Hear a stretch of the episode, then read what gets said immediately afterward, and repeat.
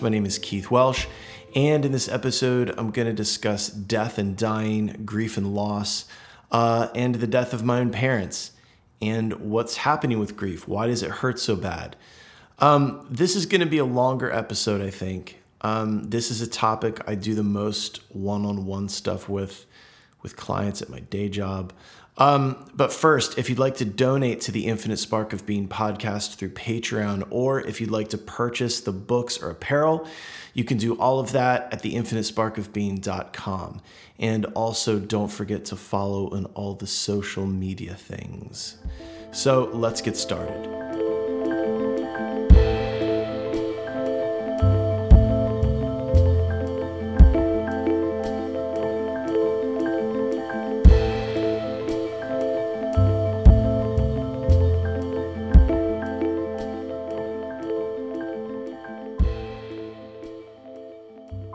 Of my mom and dad were the two most important moments of my life. They were these two massive perspective shifting moments. Um, both of those events were like, like every teaching, every book, every talk, everything I ever experienced uh, came, it all came to a head and just sank into my bones. And this brings uh, this brings me to an interesting point, a point I was making in the previous episode. You can go ahead and eat all the mushrooms, uh, do all the yogas. You can stand on your head. You can sit in meditation, take all the plant medicine you want. But the things that are going to teach you are the things that are going to fucking hurt the most. So be really careful what you ask for uh, what's that old quote from uh, some Swami? Go ahead and ring your bells, light your candles.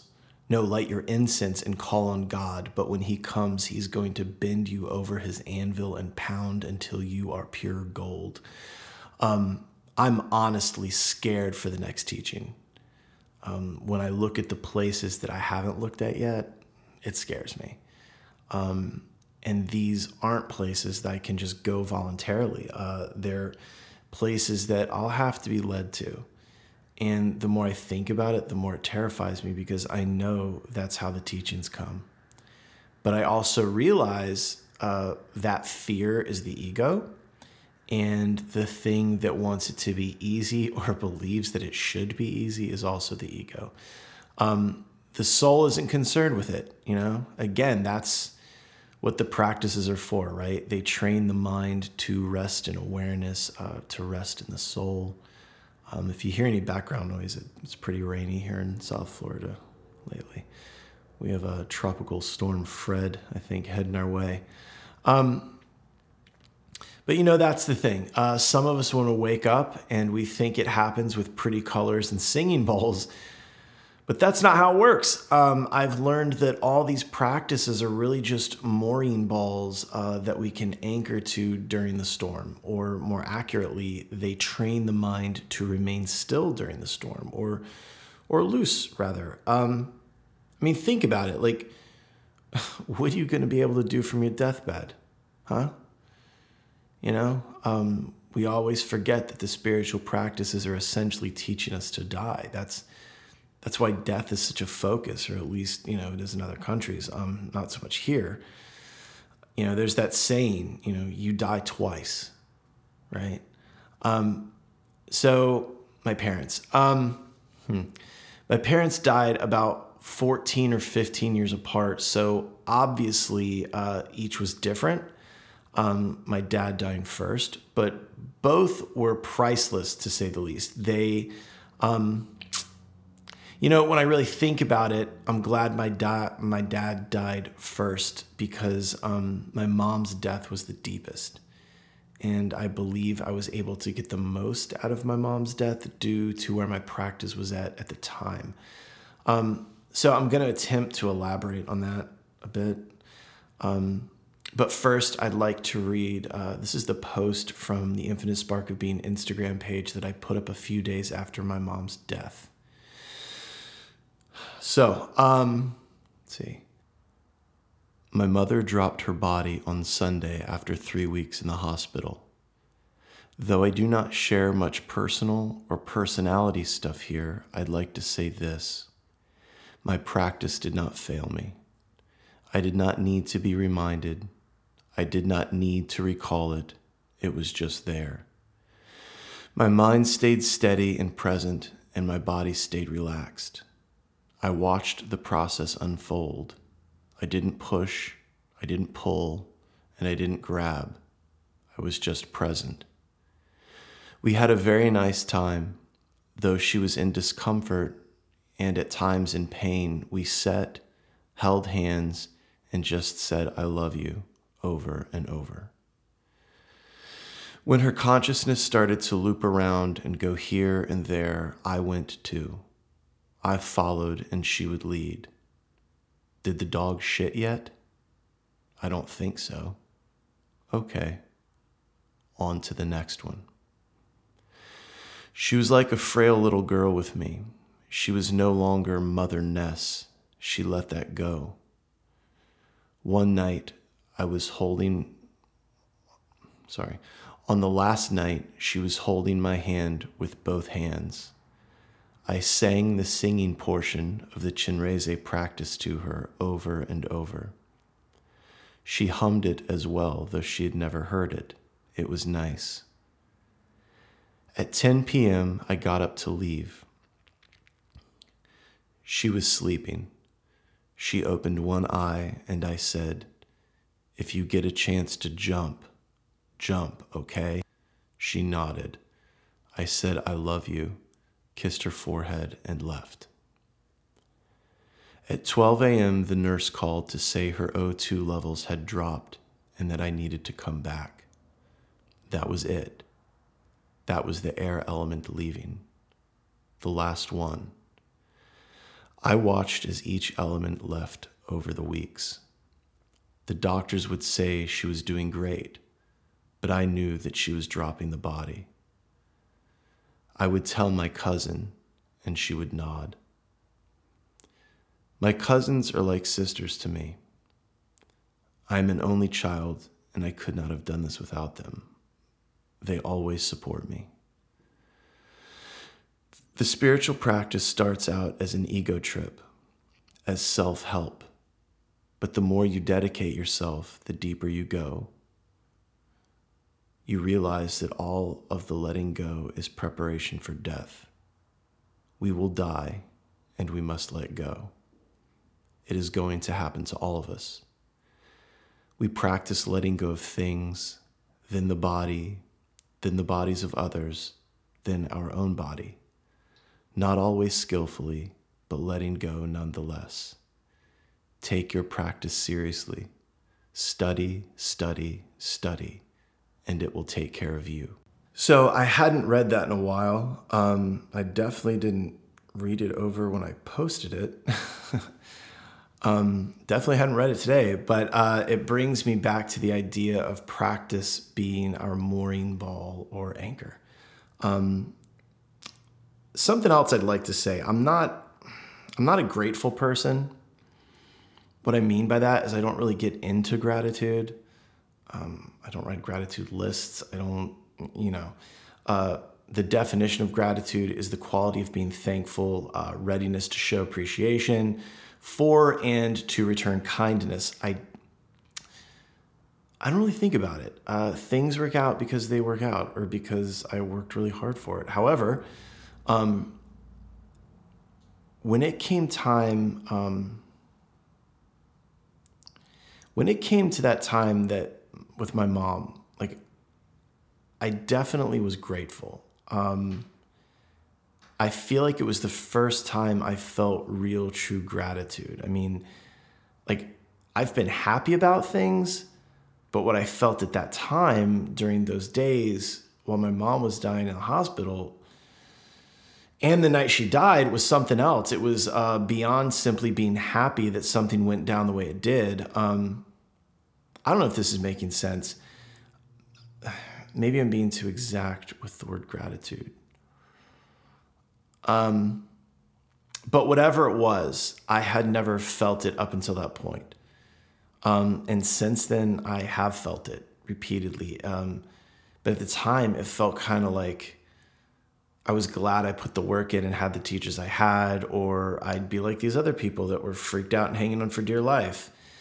And I certainly felt that when I looked at at my aunt's behavior during that time. And, you know, she was a pain in the fucking ass. Um, she wasn't nice to anybody because she was hurting. Um, I feel it now uh, when I look at the behavior of some of the people um, in our culture around certain issues. Um, I'm just very glad to have had the path I've had. I feel very fortunate. Um, I'm very lucky.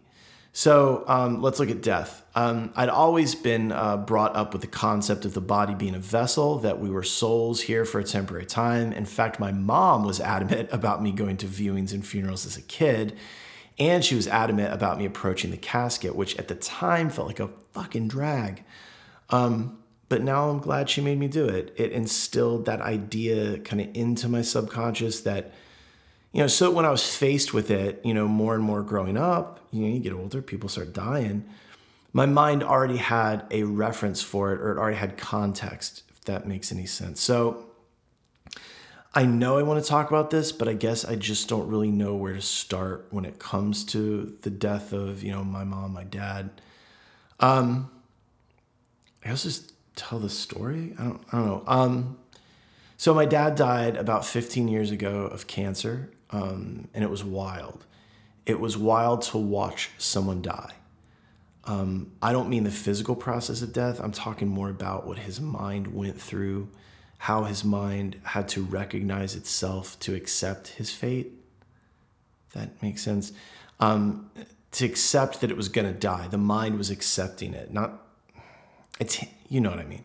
Um, it wasn't easy. It was it was rough, but um, you know, I hope I have an eighth of his courage when it's my turn. You know, um, in fact, I remember we were sitting in the living room. We were in there's two recliners, my mom and dad's chairs. We're watching TV, and this must have been like two weeks before he died. But um, we're just sitting there, and out of nowhere, he goes, "Well, I guess we'll see what all this shit's about, huh?" And I thought that was so cool. You know, you want to talk about radical acceptance you know, there was another time a few days before he died, um, his friend was over. My dad was uh, laying in bed, and his friend was staying at the foot of the bed. And I didn't know the guy, but you know, he was a friend of my dad's. But he was kind of holding my dad's big toe. and he goes, It's just a shame. And my dad goes, How would you rather this happens? It has to happen. That's fucking wild. It, can you imagine? Like, that's heavy shit. Think about that. It's over, it's done. And he's saying things like that. You know, I mean, so many people, especially in the spiritual game, think that they that they could accept it or that they would accept all of it. You know, they get real cavalier about it too. But are you ready? Fuck. I mean, I'd like to think that I could muster that, but shit, man, I have no idea. I have no fucking clue. That's what I've really learned. I don't know what the fuck I'm gonna do because it's gonna happen, right? Um, I watched my mom go through, uh, you know, what she went through for 14 years after was essentially her hoping for death after my dad died every time she got sick. And she wasn't that strong. But then again, you know, she didn't have the time that he had. It was like three or four weeks. You know, um, hers was kind of fast uh, comparatively, you know, compared to his. So my dad was an alcoholic. Uh, he drank and smoked through chemo and radiation. Uh, and I mean, you know, he thought he was going to die. So I guess he thought, fuck it. But then his doctor killed the cancer and he literally stopped drinking and smoking immediately. He lived five years and died. Um, in fact, the day that um, they Dr. Bertrand was his oncologist. She told him, my mom and dad were in the office, and she told them that that it was gone. And you know, she you know told him like, look, you have five years. Um, she told him ahead of time like, you'll have five years if I can kill it. He died five years to the day, just about. But um, my mom busted my dad's balls. Like she was like, you know, he's still drinking and smoking, and the doctor got up and gives my dad a hug and goes, I worked really hard to give you five years. And that day he quit smoking and drinking. Um, but before that, when he was going through chemo and radiation, he was drinking a lot. Um, I remember he'd get drunk and just start laughing and crying. And he'd say, I know, wait, what did he say? He would say, I know how I'm going to die, and you people still don't know what's going to kill you. So, you know, it wasn't always great, uh, graceful in the beginning, right? Um, it's it's sloppy. Death is sloppy. Uh, but there's one really interesting moment that will always stick with me. Um, once uh, when he and I we were driving to get bait, we are going to the bait shop, and he was being kind of quiet. Uh, we were in his '67 Oldsmobile Cutlass Supreme, um, and he had just been told that they killed the cancer. And so I said, I remember I was sitting in the passenger seat. I remember saying, um, "Man, it's wild. They, you know, you you're gonna live."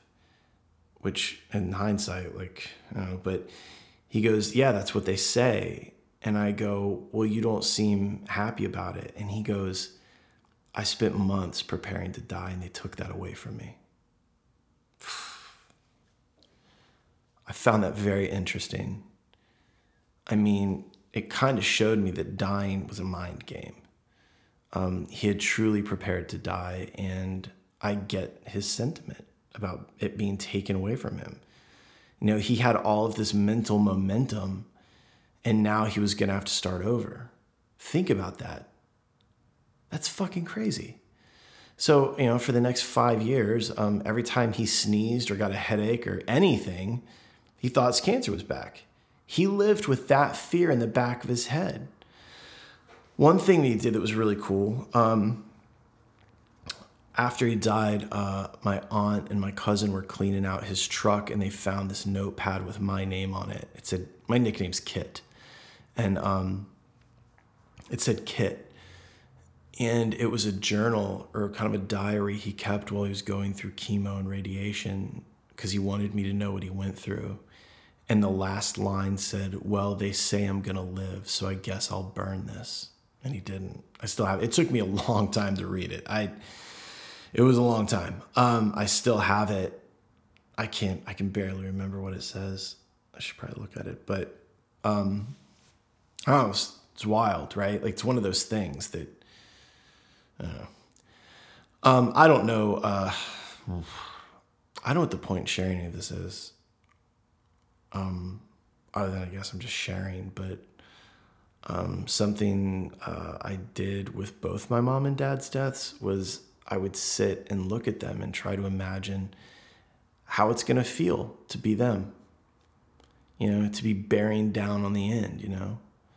I'd uh, I'd watch them struggle and suffer, and I'd feel myself wanting to do something. I'd experience the outrage we all feel when we see our loved ones suffer. But what I was experiencing was my own pain, meaning that um, if they weren't suffering, I could feel comfortable and content.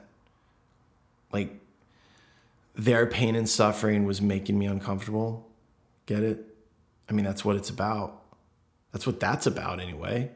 That outrage you feel, check in with that. Check in with it with unflinching honesty. And you'll see that, that that's more about you than them. You know, our minds don't like to see the deterioration of another human, much less our loved ones. It's, it's, it's too much of a reminder for the psyche, right? Um, we just, it's like when, when we're dealing with the death of somebody like that, and you know, you mainly parents, like somebody that's like a caregiver, we just want everything to go back to normal, you know? Um, and I've written about it uh, before, but there was this time I told my mom that once my, I told my mom that once my dad died, she could heal and move on. And her response was, I would take care of him in that state for the rest of my life because that's my guy. And I said what I said out of my own discomfort and not the benefit of my mom. I just wanted everything to feel the way it did before all this. You know, um, it's important to look at these things and not out of like self flagellation or to berate ourselves or beat ourselves up, but to acknowledge that there is an ego involved and that ego is scared. always look at your fear, right? Like that's the that's the fire that burns all this shit to ash. Um, I guess so. The morning my dad died, uh, we had this. Her name's Susan. She's a family friend. She's a hospice nurse, and she was there for a lot of people's deaths. Um, but she woke me up uh, and she said, uh, her kid's my nickname. She said, uh, Kit, he's leaving. Kit, he's leaving. It was like a weird dream. And there was like kind of a delay, but I got up and I walked across the hall to his room. Um, I heard his last groan, his last breath, and that was it. I walked in the room. My cousin Neil just looked over and said, He's gone, Kit. That was it. you know, everyone stood there for a moment, you know, um, and then they just kind of let me be there with his body. So, um, you know, I sat down, I held his hand, cried, just looked at the body. And it just hit me that he was there, but that wasn't him. Like he's here, but it's the, the body. It's not the body. It's not associated with the body. It's not the body. Um, I didn't feel and have never felt a sense of loss with it. It's strange. Um, the thing that made my dad dad wasn't the body, right? Um, my mind, of course, needed form, uh, but something else kind of deep in my bones understood that that was just the mind. Um, it was it was just like a weird dream. Like a piece of me really absorbed and realized that, you know, not just knew it, but like it just that this body, uh, it's like the word antenna. I remember coming to mind. You know, that was like the antenna for life on this plane. It gives the subtle body a way to manifest in this dimension so that the soul can work through its karma. You know, but there's there is a piece that hurt. It still does. But I just notice it. You know, I nod to it, I give a little smile. it's the horrible beauty of life, as Ram Dass would say. Um, you know, later that day, uh, they came to get the body, and that turned out to be another weird experience. Um, so my parents lived in a big stilt house out on Lake Okeechobee. Uh, so we all kind of went under the house. Uh, you, you, parked cars under that. It was a pretty big house. There was a large area under it. Um, and we just kind of all went down there while they kind of took care of the body. Um, well, apparently the gurney wouldn't fit up the stairs. so this big dude had to wrap my dad up like a burrito in a white sheet. throw him over his shoulder and carried him down the stairs. And I could feel what my dad would say in that moment. And it made it kind of funny to me. But I was standing with my grandfather, like my dad's dad, um, and he said, Don't look. But of course, I did. I wanted the full experience, man. I wanted to soak it up, I wanted all the juice. Uh, you know, if we're not going to walk toward the fire, then what the fuck are we doing here? But I turned around and watched, and it was so weird. It's like there's your dad in that sheet. That lifeless heap is the body or the symbol that your mind referred to as dad, and in turn produced a feeling in my body based on that symbol. It's trippy stuff, man. Like, it's very strange. Um, I feel it's important to understand the nature of things, and in order to do that, we got to break things down to what they really are, and that's symbols. So it was wild, man. Uh, the rest of the day, we just kind of cleaned up the house and went through things. It was weird. It was the first time uh, this happened, and certainly not the last time that I would experience this, but my mind was okay, right? Like my mind was fine. Uh, I wasn't ruminating or experiencing like quote unquote sad thoughts, but from time to time my body would like cry. It would like it would shake and cry and I would just let it out. You know, but I clearly saw that it was my body kind of moving grief. Right? It was weird. but I was able to just watch it. And it I could it's like I could feel it. It was weird. It's like it would move from my stomach out of my mouth, like up my chest, out of my throat. Um, there's so many stories about my dad facing his mortality that, um, I mean, I could share them, but this podcast would be fucking really long. I mean, the, the ordeal lasted five years for him, and I don't know if that's good or bad, you know?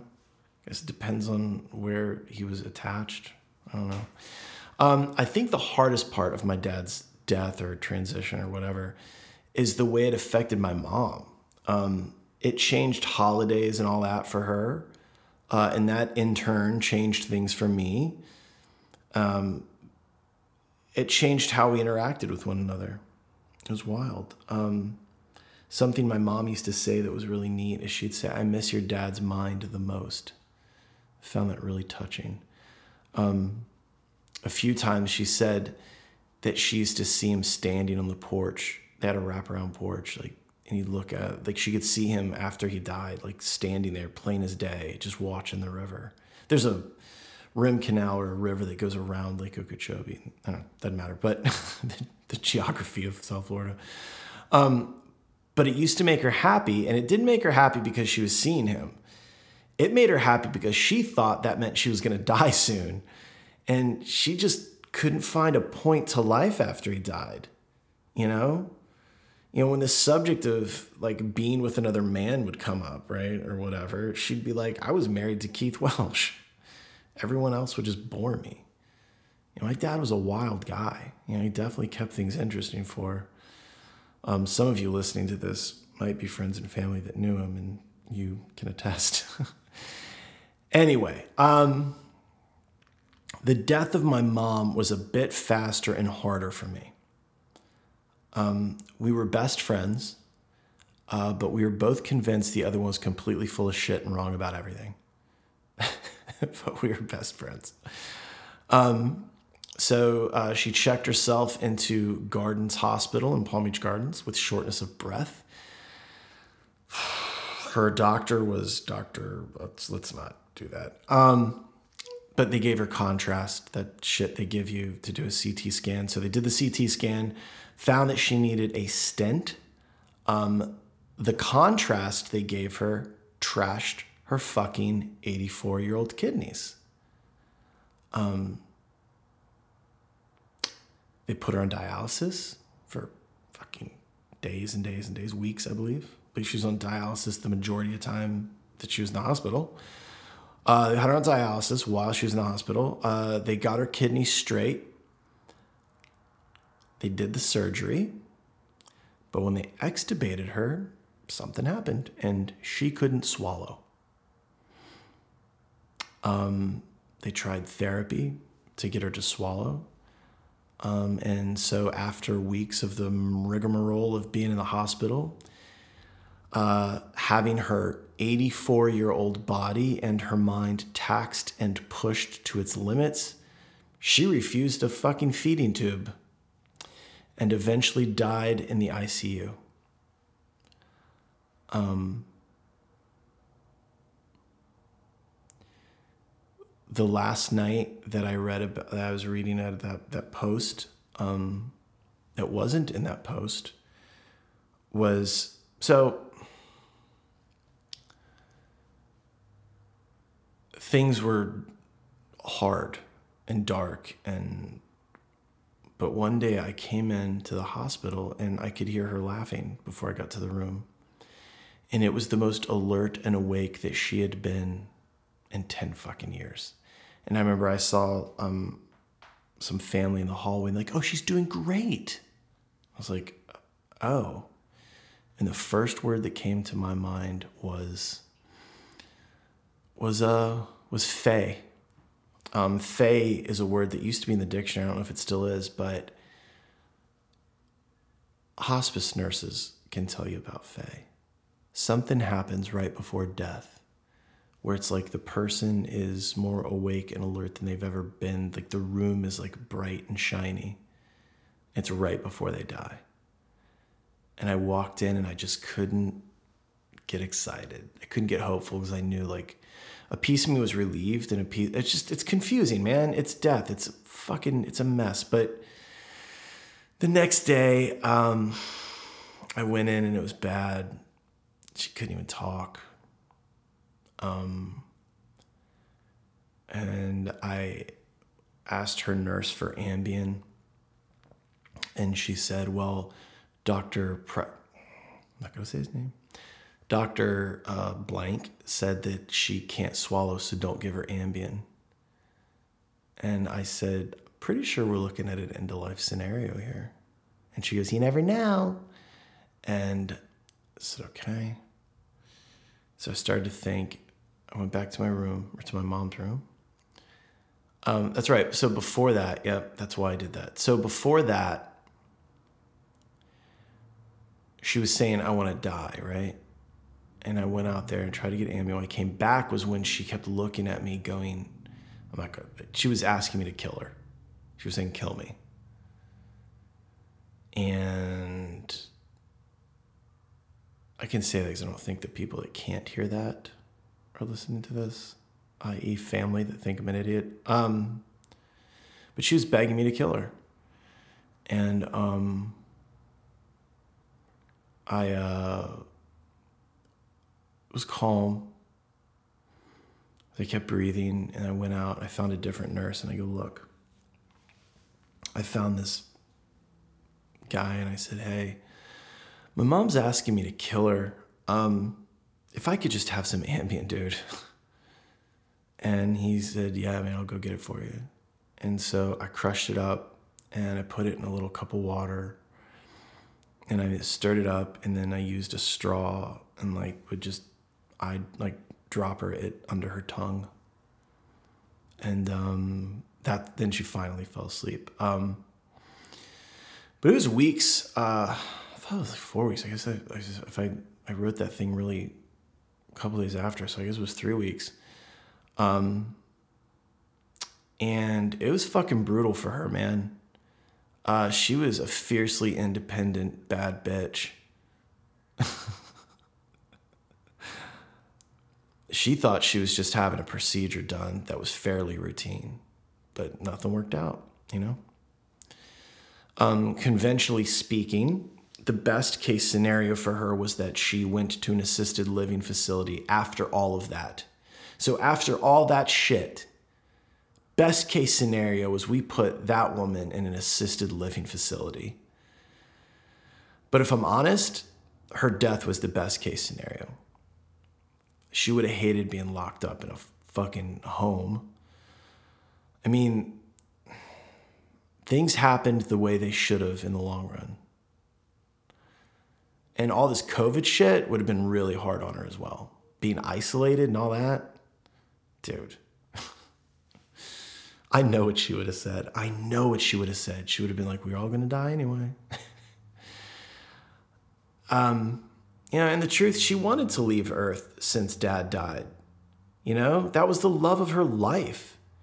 And she felt that her life, her work was over. Her husband was gone and her son was raised. That woman's work was done. And, you know, since I'm doing this, I should be honest.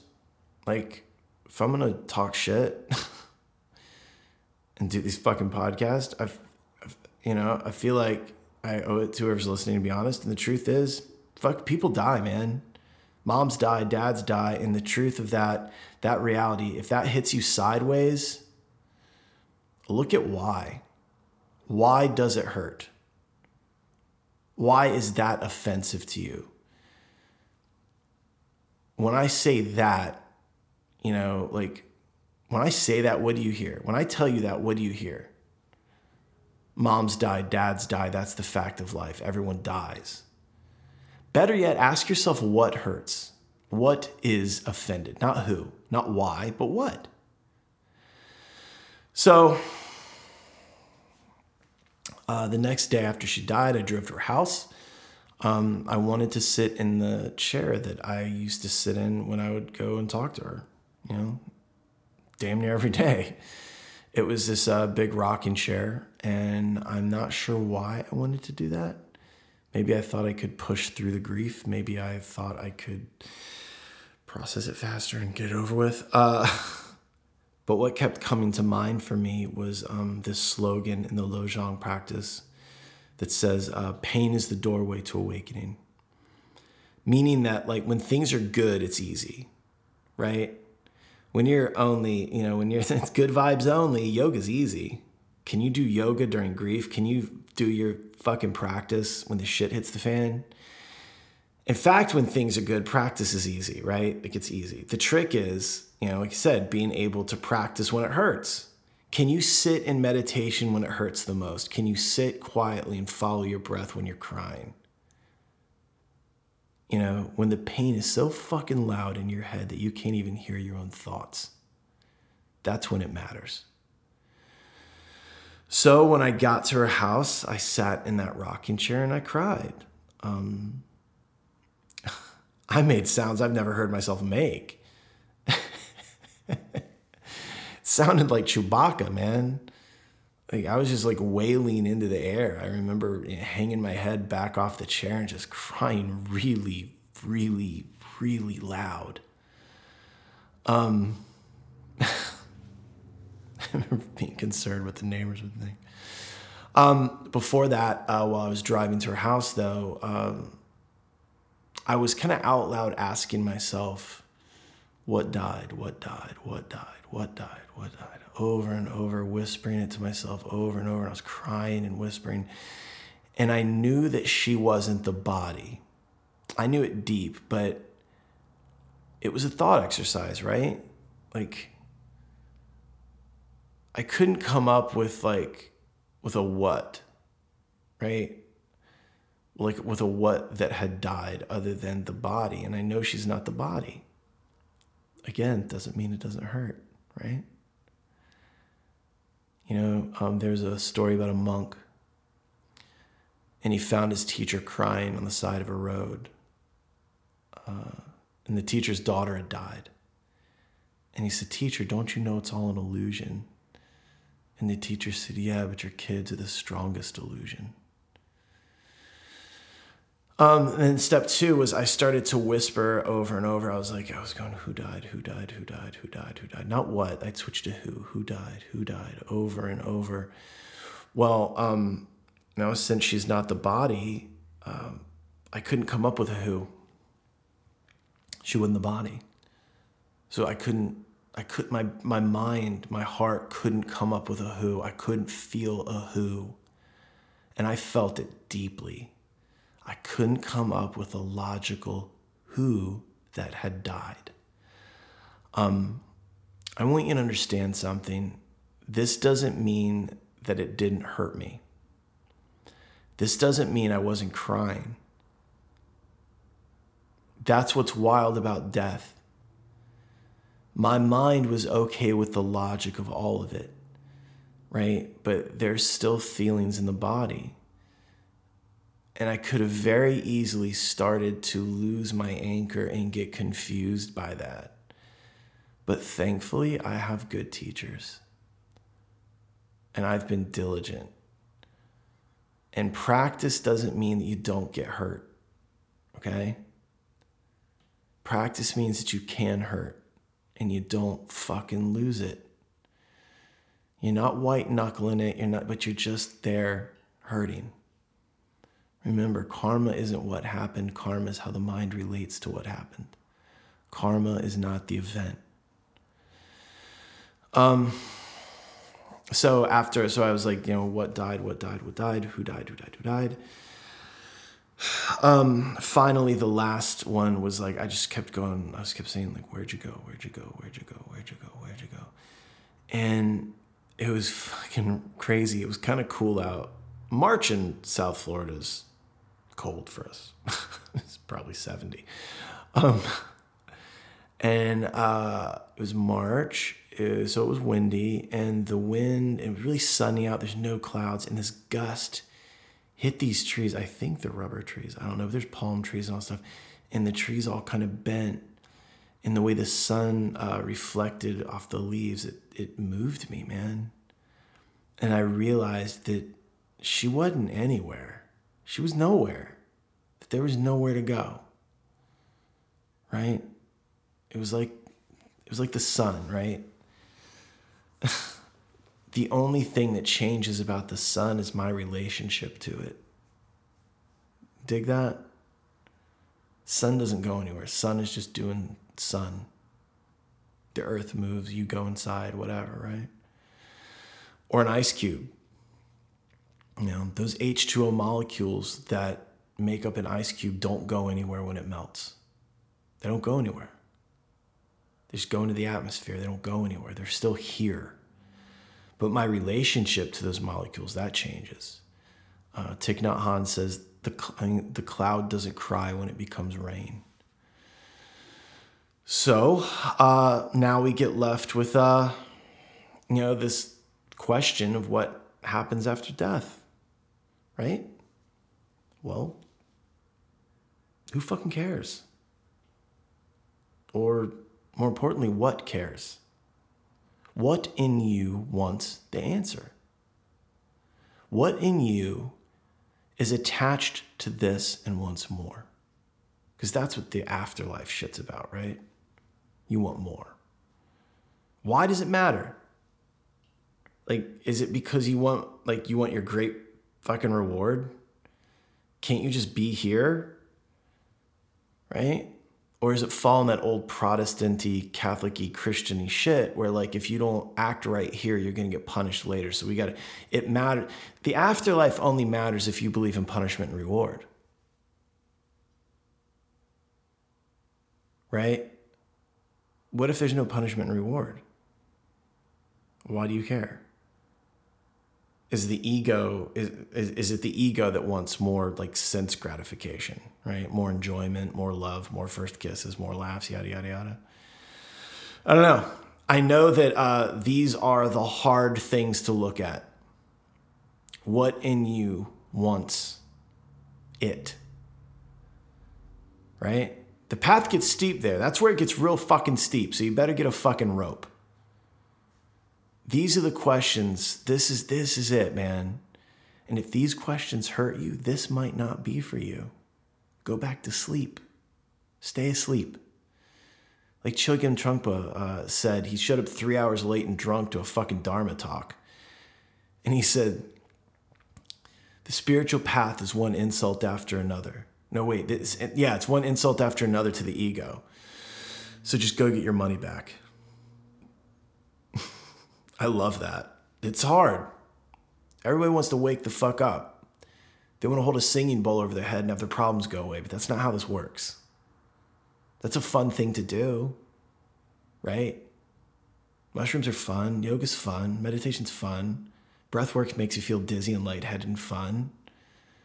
But where the rubber hits the road, those practices are only there to refine the nervous system so that you can do the real shit. So um, let's look at the feelings of grief and loss, right? What's going on with that? Um, all right.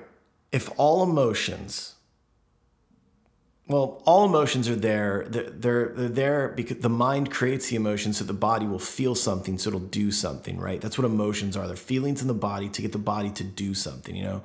It's like a biological imperative to live so that you can make more of you to fuck, essentially. That's like that's why you feel anything. These emotions are to get the body to do something, okay? But what's grief about? Right? What the fuck is the mind trying to get the body to do? Well, it's trying to get it to connect. What's it trying to get it to connect to? It's trying to get it to connect to form. That's the confusion. The mind, since its default mode is to consider objects, is trying to get the body to connect to another person's body. It's trying to get it to connect to form. Remember, the mind uses symbols. These symbols tell the mind what feeling to send into the body. If the person symbolizes safety, closeness, love, then the mind wants to see the form in order to feel that, to feel that love, right? But when the mind finds out that the form is damaged, and will no, uh, will no longer be able to present itself the mind gets confused and, and it sends all these signals and, and chemicals into the body.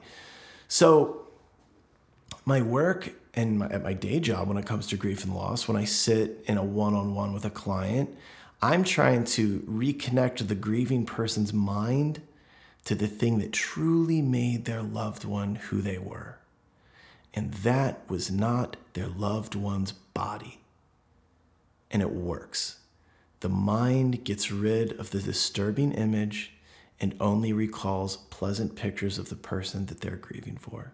It changes the grief into like this like fond remembrance. It it doesn't mean that the person's glad their loved one's dead, but it it it does lift the pain. And it it just changes. And some of you, I know for a fact, some of you listen to this podcast. You know. Um, either way, uh, it further shows me that this is all in the mind, um, or the mind's the one processing it. If if we can give the mind new information and structure things a bit differently, the body will feel different. Let's face it, grief is physical, right? Um, think about like somebody died, right? And maybe you didn't cry.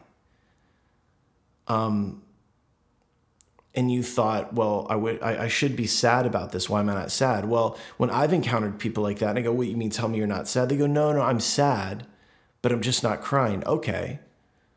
So now we're using the body to decide what's real. I don't know. It's weird. It's interesting, right? When you think about that, like people say, like I didn't even cry when my dad died. Well, I don't know. Maybe not yet. What is fun is when people, when I do a grief and loss session, and they go I just want to cry. And I'm like, You ready? Because I will make you cry. um, always do. Uh, in the Bhagavad Gita, uh, one of my favorites, Krishna says, A wise man laments not for the living nor the dead. Uh, he also says, um, what's another one? Oh, Arjuna, you were never born and you will never die. He says, uh, There was never a time when you nor the men on this battlefield didn't exist. That's interesting, right? Um, but when I bring this up, some wise ass usually says, So should people just go kill themselves? Shit, man, I'm sorry that your mind works that way. I'm sorry that when Krishna says you were never born and you will never die, your brain thought of suicide. Fuck. Get a fucking therapist, talk to somebody. Jesus. But some of you, some of you, on the other hand, you hear that shit you hear that you were never born and you will never die. You feel the birthless, deathless nature of this shit. You feel that. So, um, you know, one day, I was in an altered state of consciousness after eating a lot of um, uh, fruit, right? Bananas, they do that to me, fuck me all up. Um, I had this overwhelming feeling that nothing mattered. And it made me so fucking sad. I cried because I realized that nothing mattered. I realized that I didn't matter. The books don't matter. Art doesn't matter. Music doesn't matter. None of it fucking matters. It means nothing. It only means something to a mind that doesn't even have existence. A mind that is really just kind of this set of uh, subjective constructs that you know, they get formed by other subjective constructs and everybody's told what to feel. And they mean nothing. And I just cried. I truly, truly felt completely fucking hopeless. And as these things go, after a few hours, that hopelessness flipped. Lucky I didn't do anything about it, right? It still didn't matter, but it like it's like it didn't matter in the most beautiful fun way like it didn't matter and like the way a child makes art. It's just making art because fuck it, it likes colors. Like a kid doesn't give a shit. It's not thinking about whether or not uh, it's gonna sell this piece, right? A kid builds a tree fort because it wants to, it just wants to, not because it has to. A kid just plays. Um, I remember how it felt, you know, I remember like, I remember feeling that way remember how it felt to just be a kid and do things for no fucking reason other than I wanted to, or it was fun, or to make my friends laugh. I feel like my dad lived that way. My dad was like a kid. He just did what he wanted. That dude was a he was feral. so, you know, after that day of this experience of feeling this hopelessness and then realizing how beautiful that hopelessness and that meaninglessness is. Like after that day, my mind just, you know, did not suddenly act different. Why? Because it was just an experience, an experience where information was gathered, you know, like most experiences. And based on the last episode, I had an experience. So, what needs to happen? What needs to happen after this crazy experience? I need to integrate it. So, I've been working on being childish, just doing things to do things. You know, not worrying about the outcome, just doing, just falling into my child ego and saying, fuck it, let's have some fun with this birth. It doesn't matter. You're going to go to heaven anyway. Remember, God is love. And if God is love, God loves. And if God is love, God is love. Fuck it. Just do what you want. Anyway, I hope I got to stop. I could, this is getting crazy. Um, I'm sorry. But I hope this was helpful. I hope it was informative. I hope that it makes you think. I hope it changes things for the better for you. Um, if you have any questions, reach out. Remember, ask. Ask. Don't forget to ask. We're old friends. Stop being so fucking weird, man. Jeez. Um, if you'd like to support this podcast or the work I'm trying to do with the Infinite Spark of Being, go to the infinitesparkofbeing.com where you can find a link to the Patreon page and you can pledge to either spend $1, $5 a month, or you can buy two two books. I got two books. You can buy those. Want to buy books? Working on a third one. I'm happy so far. Uh, or I have t-shirts on there. You can check out those t-shirts. Um, that's it. Death, dying, grief, and loss. Death of my parents. That's it.